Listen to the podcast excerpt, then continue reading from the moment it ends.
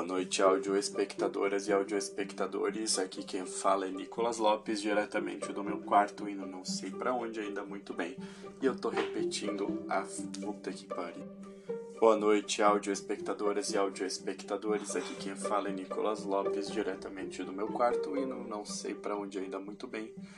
E eu tô repetindo a entrada ali do meu trailer porque eu ainda não bolei uma vinheta para esse podcast, mas em breve, se essa coisa aqui der certo, se eu tiver ânimo para continuar fazendo, eu vou trazer uma vinheta diferente. Mas essa é a estreia do meu podcast Cafeína nas Ideias. E hoje eu vou estar apresentando o primeiro episódio que eu intitulei de A Mesa com Arthur e Bozo. E vocês vão entender o porquê eu dei esse nome assim no decorrer do podcast. Bom, lá para começar, eu vou falar quem sou eu, né? me apresentar aqui, dar uma contextualizada rápida. Eu sou o Nicolas, como eu já falei, eu sou artista de teatro, encenador, ator, dramaturgo, pesquisador, também universitário, professor, né, estudo docência. E tenho um grupo de teatro aí já vai fazer uns quatro anos, do qual eu trabalho como diretor e ator também e como produtor cultural moro em Santa Catarina e tô por aí fazendo esses desvendares pela rede social que agora essa pandemia meio que obrigou a gente que é artista de palco a lidar com essas ferramentas novas aí da modernidade. E o que é muito bom porque à medida que a sociedade avança, a tecnologia também avança, então a gente precisa avançar em paralelo ou a partir de, né? sempre objetivando a revolução, aqueles fecha aspas. Mas estamos aí para aprender, para desenvolver. E eu descobri essa ferramenta do podcast aqui e achei uma coisa que tem muito a ver comigo, porque já começar falando um pouco de mim, assim, abrir mais a coisa para o conteúdo, porque a ideia não é ficar falando sobre mim o tempo inteiro, né? Eu pretendo não fazer isso nos meus próximos episódios. Mas falando um pouco sobre mim, é, eu achei o podcast uma ferramenta muito interessante porque eu detesto essa velocidade louca que a gente entrou né, no século 21 com o advento da tecnologia da internet. É um espaço, esse espaço cibernético é um lugar muito irritante para mim assim. Eu, eu gosto de, de me aprofundar nas coisas, de ter um tempo de, de absorção, né, de digerir aquela coisa, me aprofundar nelas. E a internet parece que tem outra lógica, que é mais essa lógica da produtividade em ascensão, né? Que eu quero dizer? Tipo, essa produtividade que está o tempo inteiro se obrigando a produzir mais e mais e mais e mais e mais e mais e mais, freneticamente, é, criando um prazo de validade muito curto para as coisas que a gente produz. Né? E esse prazo, pelo que eu observo, assim, do geral, do âmbito geral, esses prazos eles estão cada vez menores, né? É aquele fast food de conteúdo da internet. E quando eu descobri o podcast, que não faz, eu acho que nem dois meses, sim, por mais que eu tenha entendido que ele já existe há algum tempo, eu descobri ele faz somente dois meses. É, eu achei ele uma ferramenta muito interessante, porque ele retoma uma coisa da rádio, só que ao mesmo tempo ele disponibiliza uma acessibilidade que a rádio não disponibilizava, né? Que é tornar o público autor. E eu acho isso muito legal. Até faço aqui uma citação do texto do Walter Benjamin, o autor como produtor, onde ele vai falar que a apropriação dos aparatos tecnológicos tem que se dar pela massa, para que se crie emancipação crítica e técnica né, desse mundo. Então, o que, que ele quer dizer? Que a gente tem que se apropriar desses aparatos e sabê-los usar por nós mesmos. Né? Não podemos ser simplesmente produtores primários para ser posteriormente consumidores sem retorno, né? E o podcast para mim trouxe essa oportunidade de poder falar, de poder criar um programa que eu não tenha que me preocupar em fazer um negócio muito curto, né? Ah, tem que ter aquela coisa do Instagram, né? A gente está fazendo, eu cuido de, gente, eu cuido de cinco Instagrams hoje porque além de tudo isso que eu falei, eu sou produtor cultural, então eu tô sempre trabalhando com outros grupos, alguma, alguma coisa do setor teatral em Santa Catarina. É, não sei se eu posso fazer menção aqui. Não, acho melhor não. Deixar as menções para depois. Mas eu trabalho aí, vamos dizer que. Deixa eu ver. Tem o meu grupo, outro, tem a. É, tem isso e tem cinco. Eu, eu, eu, eu tô trabalhando em cinco redes sociais aí como produtor na área de comunicação. E é muito louco que nesse pequeno tempo, eu já trabalhava antes da pandemia com isso, né? Mas na pandemia eu tive a oportunidade de aprofundar nesses, nesses universos da mídia social, que é o Instagram, o Facebook, o Twitter e tal. E é impressionante que a atenção do público está ditada pelo tempo em que um material estético, um material de arte, ele pode ser executado, como por exemplo a coisa do vídeo, né? Você tem no máximo até 50 segundos para colocar um vídeo na sua timeline, senão ele vira um IGTV. E o que, que significa isso, né? Que esse de 50 segundos é o que consegue prender a atenção do seu público a curto prazo. O IGTV ele vai prender a atenção do seu do seu público a curto prazo para que se torne a um prazo um pouquinho mais longo, que também é curto. Geralmente um IGTV de 15 minutos ninguém vai assistir. Se tiver textão ainda imagina. Mas o podcast ele traz essa esse universo diferente aqui. Eu cheguei, eu dei uma pesquisada, né? Fui ouvir outros podcasts de segmentos da cultura, da política, da arte. E muitos deles eu cheguei a ver podcasts de uma hora e meia.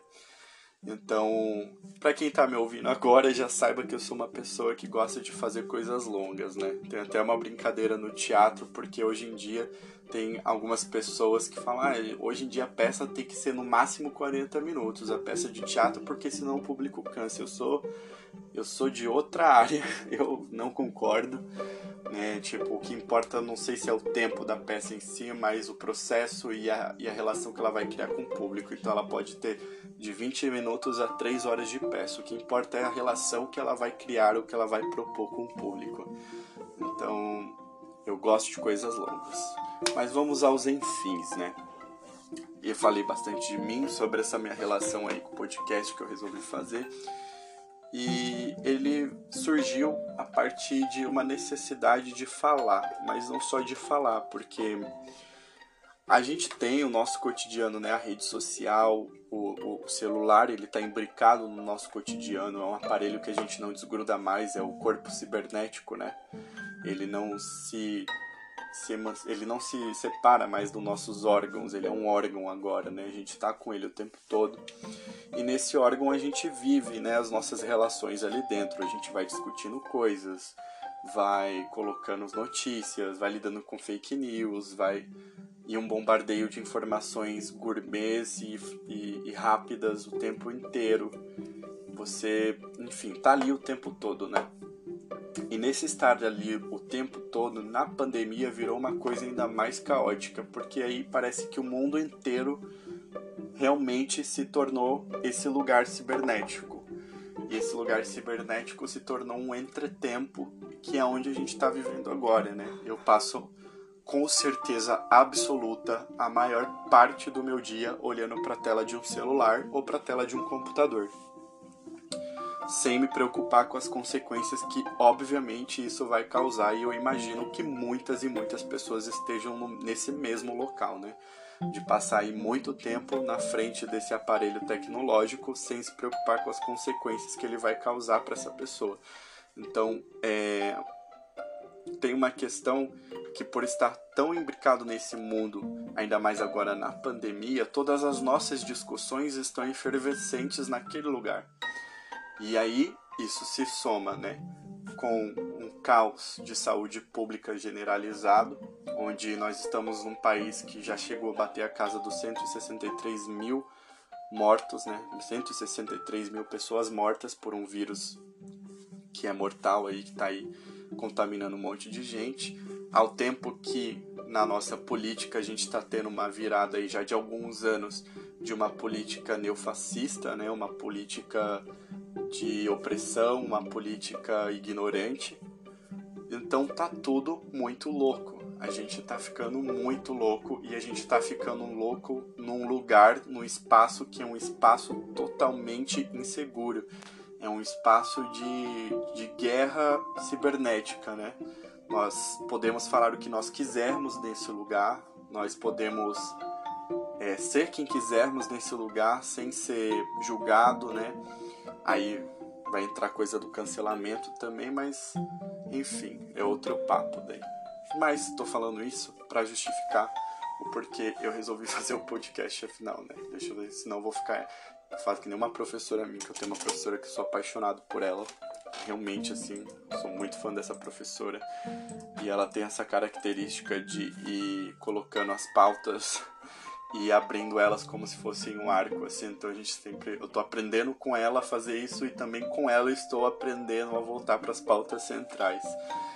E, enfim, voltando para a pauta central, eu, determin... eu, eu decidi fazer o podcast porque eu não estava aguentando mais essa, esse formato de discussão, esse formato de militância que é estar tá na internet fazendo comentário, comentando o negócio do amigo, pegando coisas, compartilhando no stories, ficando chocado com as notícias, que são notícias rápidas que chegam o tempo inteiro e as pessoas estão cada vez mais é, reativas umas com as outras, então aí fazendo um parênteses, né? Eu não estou me distanciando desse lugar agora porque eu me preocupo tanto assim com a minha saúde, é mais por um motivo de não tá tendo eficácia política.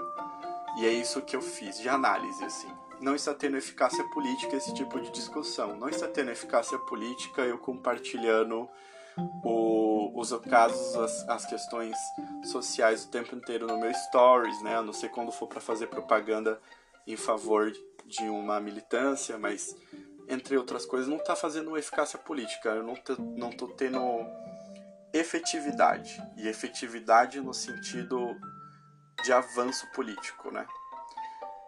E ao mesmo tempo que essa efetividade não acontece, eu fui me percebendo saturado e a minha cabeça completamente saturada dessa não efetividade. Mas eu tive esse acorde quando eu vi uma notícia aí do nosso querido, do nosso ilustríssimo representantezinho medíocrezinho, porque tem que colocar no inho de diminutivo, de meia tigelinha, né? Falando aquelas asneiras aí no dia 10 de novembro, em uma palestra dentro do Planalto Central, onde ele profanou aquelas palavras esdrúxulas, né, excretáveis, mais excretáveis que a própria existência dele, onde ele vai dizer que o, o Brasil é um país de maricas, né, é, fez ali uma comemoração absurda sobre a suspensão dos estudos envolvendo uma vacina a ser fabricada pelo Instituto Butantan de São Paulo, né, afirmando que é um Brasil um país de maricas, né, quem me dera, parênteses aqui de novo, quem me dera ser um país de maricas realmente. E, enfim, aquilo me causou um, um choque novo porque eu vi essa notícia no momento que eu estava ali nos meus estudos noturnos e eu estava lendo um texto do Arthur, o Antônio Arthur, que é o autor que eu vou trazer para esse podcast. E eu me peguei pensando em como eu responderia esse cara, esse cara, né, esse indivíduo aí que é representante é, né, do país ali no, no, na posição de presidente o que eu responderia para esse cara. E, e, eu vi um trecho de um texto desse, do, desse autor, o Artaud. Artaud, tá, gente? Não é ator. Para quem não conhece, é Antonin Artaud, que é um filósofo, poeta, dramaturgo, encenador, um grande pensador do teatro que tem uma linha específica de pesquisa e bibliografia. E eu pensei comigo mesmo, cara, se eu visse ele frente a frente comigo agora, esse trecho seria a minha resposta para ele, mas ainda assim para mim mesmo, porque eu não diria essas palavras para ele porque obviamente ele é um ignorante e ele não conseguiria entender bolufas. Mas foi algo que eu pensei. Eu pensei, tá, mas essa resposta é, é, ela precisa ser realmente concretizada, senão regurgitada em um novo pensamento e transformada em algo que a gente possa realmente militar na realidade, na concretude, né? Porque com isso eu tenho pensado muito, né? Pensado dentro de mim que eu preciso ficar um pouco comigo mesmo. E talvez essa nova outra via, que é a via da reflexão, da poética, da teoria, da filosofia, possa me ajudar a posteriormente voltar a agir na concretude, que é o que me interessa quanto artista, cidadão, homossexual, enfim, né? Agir, militar na concretude, na realidade concreta. E aí eu vi esse texto e eu falei, bom, eu não vou mais me chocar dessa forma com as ações desse desse ser, né? Eu vou me chocar agora de outra maneira. Eu vou tentar refletir e buscar respostas nessas coisas que são coisas que eu já estudo. E aí talvez esse podcast seja uma maneira talvez de compartilhar e talvez, quem sabe ou não, se eu estou fazendo uma militância ou não, mas que, pelo menos tentar compartilhar um pouquinho do que eu estou refletindo sobre essas coisas através do que eu faço, que é estudar teatro. Então, eu vou ler primeiramente, depois eu falo um pouco de quem é Antônio Artaud, e aí finalizo aqui com uma reflexão e uma analogia sobre esse encontro na fala do, do, do Bozo com esse texto aqui. Né? O texto ele está exposto é, num livro chamado Cartas do, do Pecador, que é um é um livro que reúne cartas e anotações do Arthur. E esse texto é intitulado A Mesa, daí por isso o título do podcast A Mesa com Bozo e Arthur. Ou desculpa, A Mesa com Arthur e Bozo, troquei as bolas. Vou ler um trecho então do texto que me chamou a atenção. Nós estamos por dentro do espírito no interior da cabeça, ideia, lógica, ordem, verdade, com V maiúsculo, razão, deixamos tudo isso ao nada da morte. Cuidado com suas lógicas, senhores, cuidado com suas lógicas, não sabem até onde pode nos levar nosso ódio à lógica. E só por um desvio da vida, por uma parada imposta ao espírito, que se pode fixar a vida na sua fisionomia dita real. Mas a realidade não está aí. Por isso, é desnecessário a nós que aspiramos a uma certa eternidade surreal, que faz muito tempo já não nos consideramos mais no presente e que nos assemelhamos às nossas sombras reais, é desnecessário virem nos aborrecer em espírito. Quem nos julga não nasceu para o espírito, para esse espírito que desejamos expressar e que está para nós, fora do que vocês chamam de espírito não precisam chamar nossa atenção para as cadeias que nos prendem à petrificante imbecilidade do seu espírito. Descobrimos um bicho novo. Os céus respondem à nossa atitude de insensato absurdo. Esse seu hábito de voltar as costas às questões não impedirá que, no dia certo, os céus se abram e uma nova língua se instale no meio das suas enlucubrações imbecis. Quero dizer, das enlucubrações imbecis dos seus pensamentos imbecis. Há signos no pensamento. Nossa atitude de absurdo e morte é a da maior boa vontade. Através das fendas de uma realidade doravante inviável, fala um mundo voluntariamente sibílino. Sim, eis agora o único uso ao qual poderá prestar-se a linguagem como instrumento para a loucura para a eliminação do pensamento, para a ruptura, dédalo dos desgradamentos, e não como um dicionário para o qual certos patifes de emediações do séria canalizam suas contradições espirituais.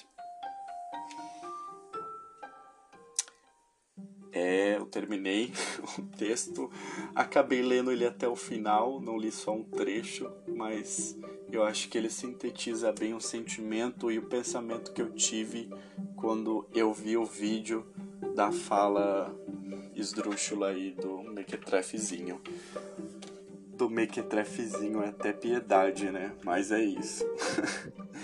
eu vou ver qual é a pira desse aparelho aqui. Será que dá para dar aquele intervalo? Vou colocar porque deve ser legal botar aquela musiquinha de intervalo. Pera aí.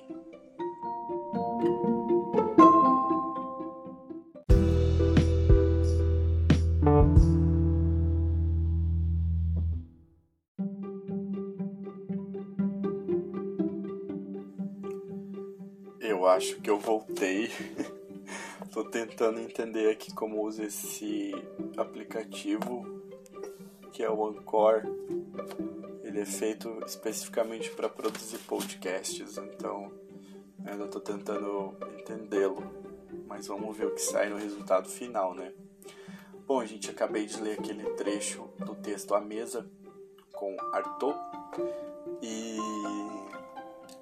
bom, ele apresenta aqui alguns pontos muito específicos, apesar de que, né, algumas linhas do o Arthur ele tem um pensamento anti-aristotélico que me é muito interessante na pesquisa teatral, apesar de eu não ser é, um estudante ferrenho da sua bibliografia, né? Eu conheço o Arthur porque eu acho que eu tenho que conhecê-lo mas não, não sei, não é o meu ídolo, não é o meu. Eu não sou fã de carteirinha do Arthur. Eu li poucas coisas dele, né? Eu li o Teatro Seu Duplo, li algumas peças também, a, a rádio peça dele também, que é o que apresenta pela primeira vez ali o Teatro da Crueldade, que ele inaugura esse conceito, né? Que é o que ele tenta fugir da testocentria, vai falar do corpo sem órgãos e tal. Mas basicamente nesse texto aqui, apesar dele apresentar algumas coisas que na minha leitura posso estar equivocado para os meus amigos que estudam Arthur e estiverem ouvindo esse podcast, é, sim, posso estar equivocado, mas eu faço às vezes uma leitura do Arthur que ele parece bastante idealista, assim, né? Uma coisa meio hegeliana assim que não é muito a minha praia, mas tem muitas lógicas aqui, nexos de legibilidade que são interessantíssimos, né? Quando ele faz essa dicotomia dos espíritos nesse texto, para mim fala muito sobre o Brasil atual e o homem moderno, médio, né? Medi médio de medíocre, né? Que é essa mediocridade de um homem moderno que na verdade é um homem medieval, né? Que é a representação aí que está sendo posta na figura do Bozo está sendo posta não, está sendo apresentada, né? Porque esse cara nada mais do que a gente, vamos ser sinceros, né? Tem uma galera aí que fala, ah, é extrema direita agora que tomou o poder, ele é extrema direita. Esse cara não é direita, não é extrema direita, não é esquerda, não é porra nenhuma. A gente sabe o que, que ele é de verdade, né? E eu não sei se pode falar palavrão aqui, senão vão me gongar, mas já falei ele é um, um, um, verdadeiro protótipo de nazista, né? Só que um nazista ainda. Ah, porque o nazista ele é ignorante, mas esse aqui é um ignorante sem razão, né? É um ignorante que não tem nada na cabeça mesmo, ele é burro. Ele é burro, ele é literalmente burro. E aí eu não sei se a gente teve sorte ou azar por isso. Mas essa é a verdadeira posição dele. E o Arthur, nesse texto na mesa, quando ele faz essa dicotomia dos espíritos, a gente está botando duas. É, duas petrificações sobre. É, duas, duas petrificações, não, desculpa. Usei petrificações inutilmente, essa palavra aqui nem deve fazer sentido, mas ele usa duas polarizações que são muito é, pertinentes ao nosso momento, que ainda não avançou, né? É um momento retrógrado, é um momento antigo ainda, que é essa coisa de nosso lado e o lado deles. Então, para mim, ele está falando que esse espírito, né, o espírito da imbecilidade, que é esse espírito, porque é, é importante falar que esse, o Arthur ele tinha uma fome por desmistificar a ideia de Deus, porque Deus é a imagem que criou a peste na humanidade, né? É a própria peste da humanidade. E eu acho que ele não está falando de um espírito só propriamente metafísico, mas é que eu posso assimilar esse espírito imbecil com o espírito capitalista nefasto, necropolítico, né? Por exemplo. E aí ele bota esse espírito do outro lado também, né? Não incomode o nosso espírito. Não ouse incomodar o nosso espírito, porque você não nasceu para julgar o espírito, pois o seu espírito é um espírito imbecil. E a gente está lidando com essa realidade, né? Que é de um país colonizado, vendido, que vive uma pseudo-modernidade, porque é um país que ainda está vivendo a Europa do século XIX, né? E com uma massa extremamente alienada pelo mercado internacional, né? o imperialismo norte-americano que predomina no nosso cotidiano, né? na nossa Netflix, nos nossos aparelhos, nos nossos materiais de consumo e tudo. Ah, o imperialismo norte-americano nos domina. E isso cria aí né, uma grande base sustentável para esse fascismo e essa imbecilidade cultural e hegemônica, que é a imbecilidade que está sendo apresentada ali por um homem que agora, é, teoricamente, está gerindo o nosso país. E isso me faz refletir muito sobre é, qual, a partir de qual espírito nós queremos partir, né? de qual espírito nós queremos falar. E eu estava conversando inclusive com uma amiga hoje sobre isso, né? Para quem que a gente quer falar? Para quem que a gente quer trazer, né, o conhecimento ou trocar ou criar um novo conhecimento? Porque quando eu leio esse texto, por exemplo, eu sinto muito que o Arthur ele pega a flecha nas mãos dele, né? Ele observa essa flecha com muita curiosidade, como quem observa um objeto que foi que acabou de ser descoberto e lança ela mais adiante, depois de uma reflexão, e aí vem um conhecimento que é mais do que um conhecimento, é um reconhecimento dessa sociedade caótica, catastrófica, a sociedade da peste, da doença, né? E aí eu faço assimilações mais contemporâneas, né? Que no nosso caso aqui, eu acho que a Covid-19 é só uma das doenças que nós falou de maneira mais generalizada infelizmente, mas nós temos uma doença que ainda é pior, que é, é a doença do fascismo, é a doença da alienação. E nesse ponto do texto que, que ele apresenta, não ba e para mim ele coloca isso, não basta você reconhecer que existe essa lucro, é, lucro não consigo pronunciar a palavra, lucrobricidade, lucrobricidade. Não basta reconhecer que ela existe, né? Você precisa você precisa se recriar a partir dela fazer um novo sobretudo, né? Sobretudo um novo diferente. E para isso precisamos nos distanciar e talvez pensar aí como uma como a esquerda brasileira tem se articulado, que talvez a, a esquerda precise se distanciar de si mesma e reconhecer o seu espírito, qual é o seu espírito, né? No sentido do espírito intelectual, o espírito do conhecimento que rege a esquerda brasileira, para que nesse reconhecimento, como está nessa análise aí a partir desse texto do Arthur, surge uma nova unidade, porque falta isso, falta uma nova unidade.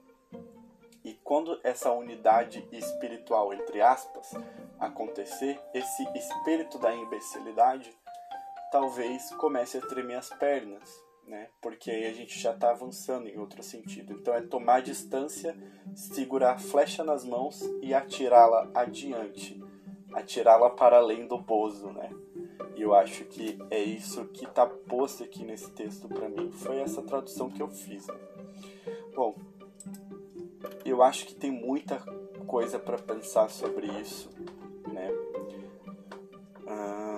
Talvez eu faça aqui uma leitura ainda muito superficial, mas eu vou deixar as referências bibliográficas desse podcast, desse primeiro, dessa primeira tentativa de podcast no final dele, porque eu não sei se eu posso escrever em algum lugar, ainda vou descobrir isso. Se eu puder, eu vou deixar escrito a referência bibliográfica para as pessoas poderem acessar e ler e tirarem suas próprias conclusões. Senão, eu vou deixá-las ditas aqui no áudio para ir as pessoas vão ter acesso a elas de uma coisa. Porque para mim é muito importante que o conteúdo bibliográfico seja compartilhado e democratizado, que é outra crítica que eu tenho feito sobre essa onda dos youtubers. Né? É uma ferramenta muito boa, óbvio, não estou fazendo uma demonização total dela, mas eu vejo que muitos conteúdos estão sendo postos de maneira superficial, sem aprofundamento e as pessoas continuam não tendo acesso ao conhecimento teórico e isso é um problema porque a gente é, vai criando um monte de cabeças ocas, né? Um monte de achismos e aí a gente tem ajuda aí da pós-modernidade para atrapalhar mais ainda, né? Eu vou falar aqui, vou me problematizar, mas é isso. Não, vou problematizar o caramba, eu vou falar mesmo. A pós-modernidade ela tem que ser parada temporariamente. Tem que barrar a pós-modernidade temporariamente, essa ideia, essa lógica bizarra de cada macaco no seu galho, de cada um com seus problemas. Isso aí tem que parar, entendeu? A gente tem que ter aprender a fazer abnegação política e trabalhar em coletivo. Ponto. Pós-moderno não gosta dessa palavra? Pós-moderno não gosta da palavra coletivo, porque cada um tem que ter a sua experiência individual e ponto. Não, a gente está num momento que não dá para se dar esse luxo, né? O Brasil nem avançou na modernidade, quem dirá na pós. Enfim, problematizei. Mas onde é que eu estava mesmo? Aqui Vou deixar a referência bibliográfica, fiz essa reflexão que talvez de primeira mão possa não ser tão aprofundada, mas eu vou tentar ir melhorando nas próximas. E talvez assim para finalizar, falar um pouco sobre quem foi Antonin Artaud. Eu não estou fazendo nenhum planejamento de divulgação, tá, gente? Então eu não sei para onde esse podcast vai. Pode ser que só meus amigos vejam e aí eles vão me mandar mensagem no WhatsApp ou não, ou só vão ignorar mas pode ser que alguém que não é do teatro veja, ou pode ser que alguma pessoa em algum ponto do Brasil veja, sei lá, vai ser muito legal se chegar em outras pessoas. Mas se alguém que não sabe quem é Antônio Arthur, eu acho legal falar um pouco dele, porque eu, afinal, usei ele de referência para esse post, né, para esse podcast. Ele foi um dramaturgo, um encenador, um poeta, né, que empenhou a vida dele expressar aí uma visão é, sobre a verdadeira e imortal liberdade, né? Sobre fazer um corpo, é, de criar um corpo. Ele, na real, ele não criou o corpo, ele dedicou o corpo dele a um fazer teatral que estava fazendo o um anúncio de uma amplitude, de um ser livre, né? De um viver livre. Partindo aí das entranhas do teatro ritual, que, né? chocava e proporcionava um desejo de viver, né? E ele vai falar também muito desse corpo sem órgãos, partindo de uma ideia da peste, da doença e do caos. E para ele foi a, a, toda a bibliografia dele está pautada num profundo mergulho e, sobre, e numa profunda entrega sobre as suas experiências é, que ajudaram ele a ver esses processos artísticos como resistência, esse corpo ritualístico como resistência ele tem aí esse primeiro momento da bibliografia dele vai falar, vai trazer muita ideia de vício, doença, pestes, maus tratos e ela pode parecer muito cruel, mas é ele de que ele vai desenvolver a partir dela um termo chamado teatro da crueldade, que exigia do ator e da atriz um envolvimento visceral e ritual com a cena, né? É isso que o teatro da crueldade é, uma atuação que vai partir do próprio corpo como um risco, um corpo como risco da cena, né, do acontecimento cênico, como exploração da própria víscera. É... Enfim, e aí o corpo do ator e o seu próprio corpo era usado como laboratório para criar esse teatro da crueldade. Ele vai desenvolver durante sua vida determinados textos que vão torná-lo reconhecido, né? Em 1936 especificamente, ele vai para o México fazer um trabalho antropo antropológico, apesar de que eu acho problemático dizer que é um trabalho antropológico, porque ele vai diretamente na pesquisa de um povo aborígene para pesquisar um rito específico que, se eu não me engano, deixa eu ver aqui, peraí, era um rito chamado peyote, acho que era isso. Para poder encenar uma peça chamada Conquista do México, que, enfim, é uma experiência, uma peça daí quando ele vai trazer essa primeira perspectiva de viver a experiência, né? Ele tem essa ideia de, de criar uma encenação que não seja só uma encenação, mas em que o performer, e no, nesse caso de primeira experiência foi ele mesmo, viva a experiência. Então ele na Conquista do México ele é o sujeito que vai viver a conquista do México. Enfim, ele vai ter várias outras publicações o Teatro da Crueldade aí que vai inaugurar um teatro da não representação. Ele vai fugir do teatro do, texto, do, conceito testrocêntrico, o que antecede aí o pós-dramático, porque isso daí para mim é uma crítica que eu já já ouvi e eu acho que eu concordo até certo ponto, né, que o Arthur ele é um, uma vanguarda da pós-dramaturgia, assim. E, enfim.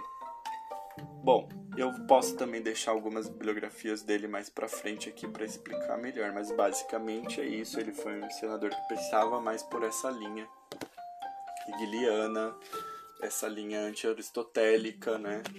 É, teve um, tem um texto dele que é muito famoso, muito famoso mesmo, que ele escreveu, que foi o último texto que ele escreveu, que se chama Para Acabar de Vez com o Juízo de Deus, é, onde ele faz uma retratação aí contrária à figura do Van Gogh, né, que ele havia sentido na pele o terror de, ser, de ter sido injustiçado pela sociedade, por causa da sua dependência química e de como ele era maltratado pela psiquiatra da época, um verdadeiro burguês reclamando da sua melancolia burguesa.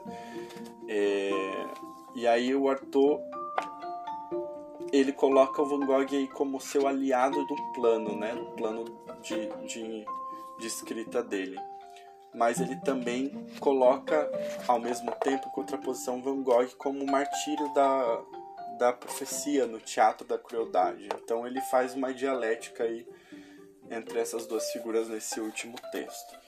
Eu acho que eu peguei para dar mais, na verdade, uma contextualizada do básico que eu sei. Ele também tem um, um texto chamado Teatro Seu Duplo, que ele vai falar de maneira mais é, teorizada e ao mesmo tempo de um local de praxis sobre o fazer teatral que ele está propondo ali, né? E muitos atores e atrizes pesquisadores do teatro vão se basear nesses escritos dele, que não deixam de ser, porque são, né, textos filosóficos.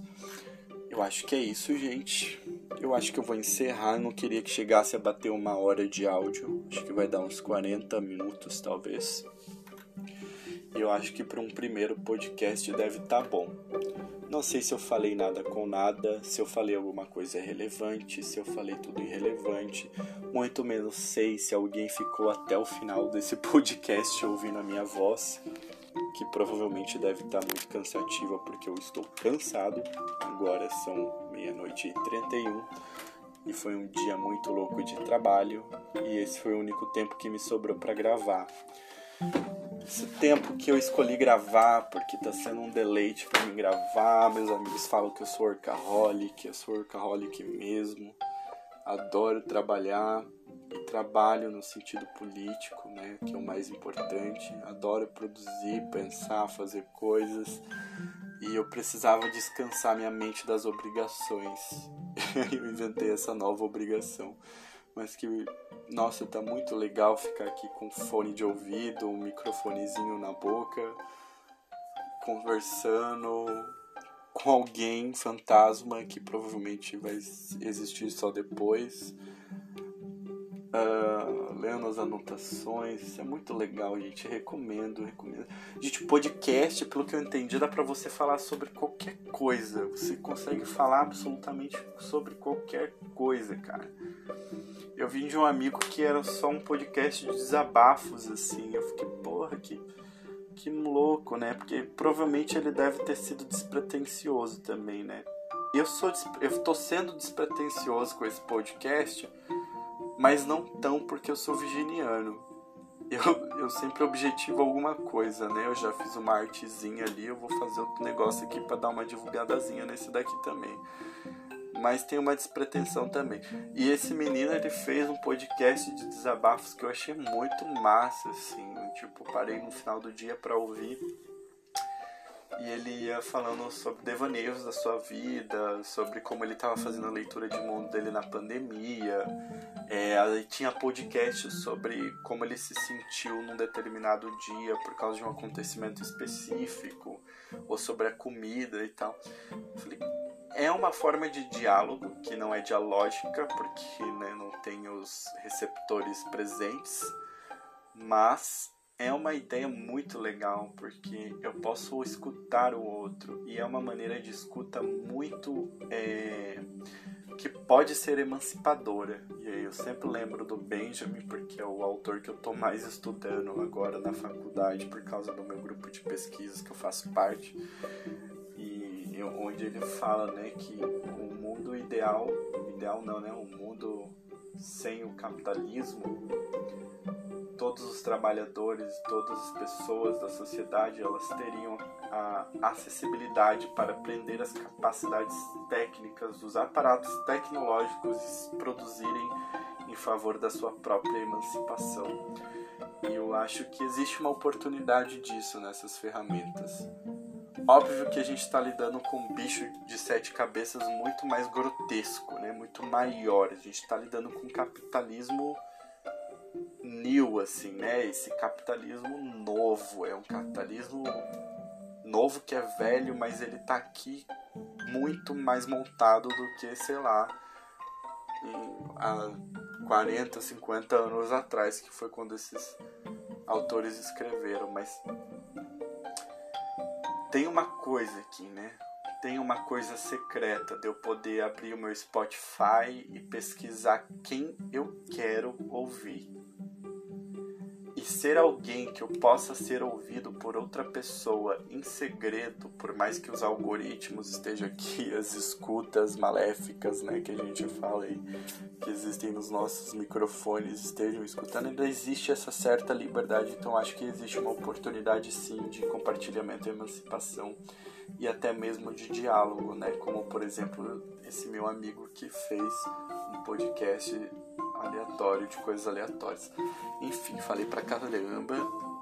Já tá se passando pra caramba, já passou dos 40 com certeza.